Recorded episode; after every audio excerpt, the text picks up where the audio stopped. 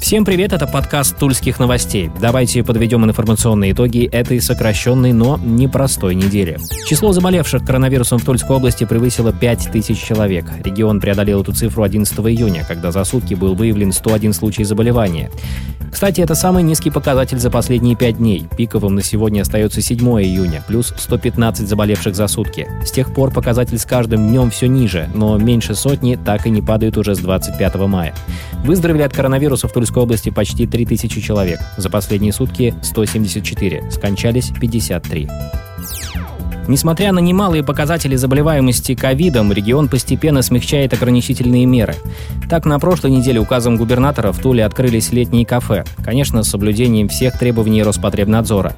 Но, как оказалось, это не совсем под силу. Уже в этот понедельник Алексей Дюмин издал новый указ ограничить работу летних кафе в городском пространстве «Искра». Туда толпами хлынули тулики, не соблюдая ни социальные дистанции, ни другие меры предосторожности. Губернатор счел такое поведение недопустимым. Из-за коронавируса на карантин закрыли в Туле и исправительную колонию номер два. Об этом 8 июня заявил председатель общественной наблюдательной комиссии Игорь Крюков. О ситуации с заболеваемостью в колонии мы пытались узнать у УФСИН, но четкого ответа пока так и не получили.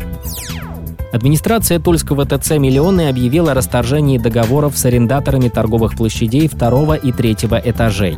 Директор центра заявил, что такая радикальная мера связана с изменившимися обстоятельствами. Выставлять на улицу арендаторов, расторгая срочные договоры, начнутся 2 сентября этого года. Пока же Миллионный заключил договор с новым арендатором, сетевым магазином дешевой одежды. Он разместится на двух этажах торгового центра. Свои коррективы коронавирус внес и в работу избиркома. Региональная комиссия уже, кстати, начала подготовку к проведению общероссийского дня голосования по поправкам в Конституцию страны.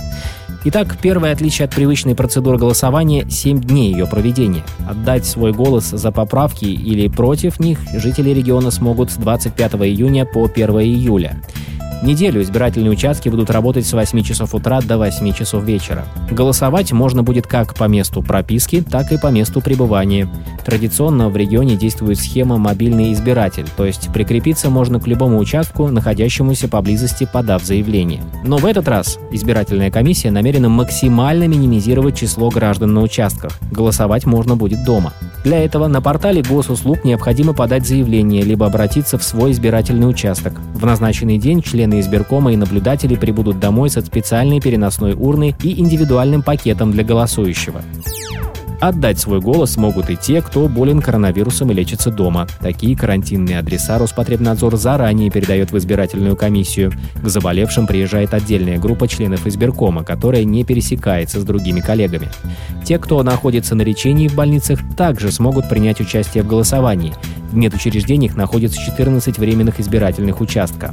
На самих же участках будут соблюдаться все требования Роспотребнадзора, а граждан обеспечат средствами индивидуальной защиты.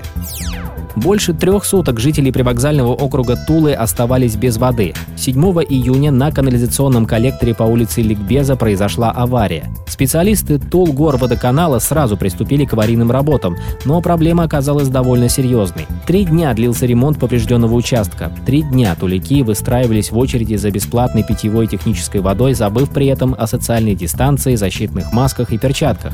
Лишь утром 10 июня было объявлено, что водоснабжение в районе восстановлено.